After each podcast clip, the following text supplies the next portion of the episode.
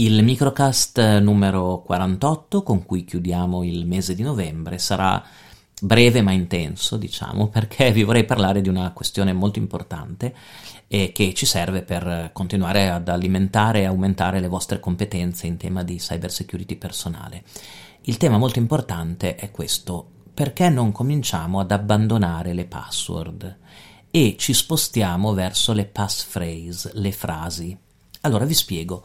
Io ho notato negli anni passati che in molti contesti, ad esempio i software di, cyber, di, di crittografia, non chiedono una password ma consigliano una frase. Allora, la password, sapete, è una sequenza di caratteri eh, di solito non troppo lunga, dagli 8 caratteri, anche 12, a volte 16 caratteri, eh, fatta, composta con determinate modalità. Quindi la password sapete benissimo che cosa sia.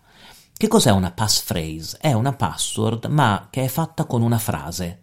Quindi voi prendete una frase, vi faccio un esempio, oggi sto ascoltando il podcast di Ziccardi e quella diventa la vostra password.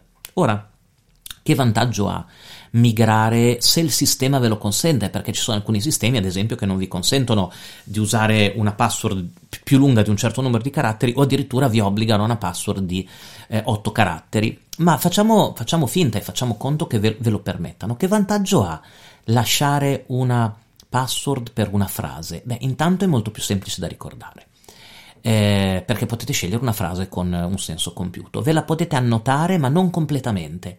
Ad esempio, in un'agenda potete annotarvi una parte della frase per farvi ricordare poi la frase completa, o mettere degli indizi. Eh, chi dovesse trovare la vostra annotazione non ha la frase completa è molto difficile da indovinare perché se io scelgo, se adesso tutti ad esempio cambiamo la nostra password con una frase eh, oggi ho ascoltato il podcast di Ziccardi e poi magari mettiamo la O iniziale maiuscola e aggiungiamo dei numeri perché magari il sistema ci chiede anche dei numeri, quindi oggi ho ascoltato il, post, il podcast di Ziccardi 2022, beh capite che non è semplice da indovinare. Un altro grande vantaggio delle frasi è che potete cambiare la frase con dei piccoli cambiamenti senza cambiarne il senso e quindi la potete usare per più servizi. Ad esempio, una password potrebbe essere oggi ho seguito il podcast di Ziccardi 2022. Poi avete bisogno di una passphrase un po' più forte per un servizio di home banking, ad esempio. Allora dite, aspetta, faccio una passphrase un po' più complicata. Oggi ho seguito il podcast di Ziccardi sulla privacy 2022.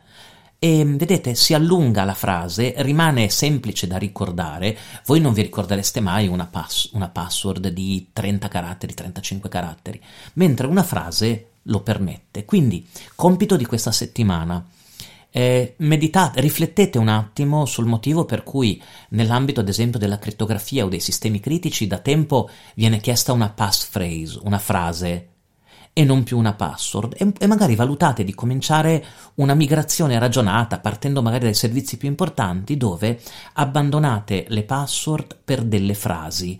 Ora, il sistema vi chiede anche obbligatoriamente una maiuscola, un carattere speciale, eh, un numero, non è un problema. All'interno della vostra frase mettete il primo carattere maiuscolo, aggiungete un anno, un riferimento a una data e mettete un punto esclamativo, ad esempio, come carattere, come carattere speciale.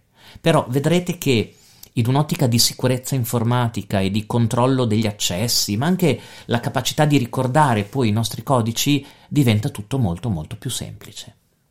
Meditate questa settimana sulla migrazione, proprio come si fa quando si fa il cambio degli armadi, no? quando fate il cambio delle password passate alle passphrase e noi ci sentiamo come sempre la prossima settimana per un altro microcast.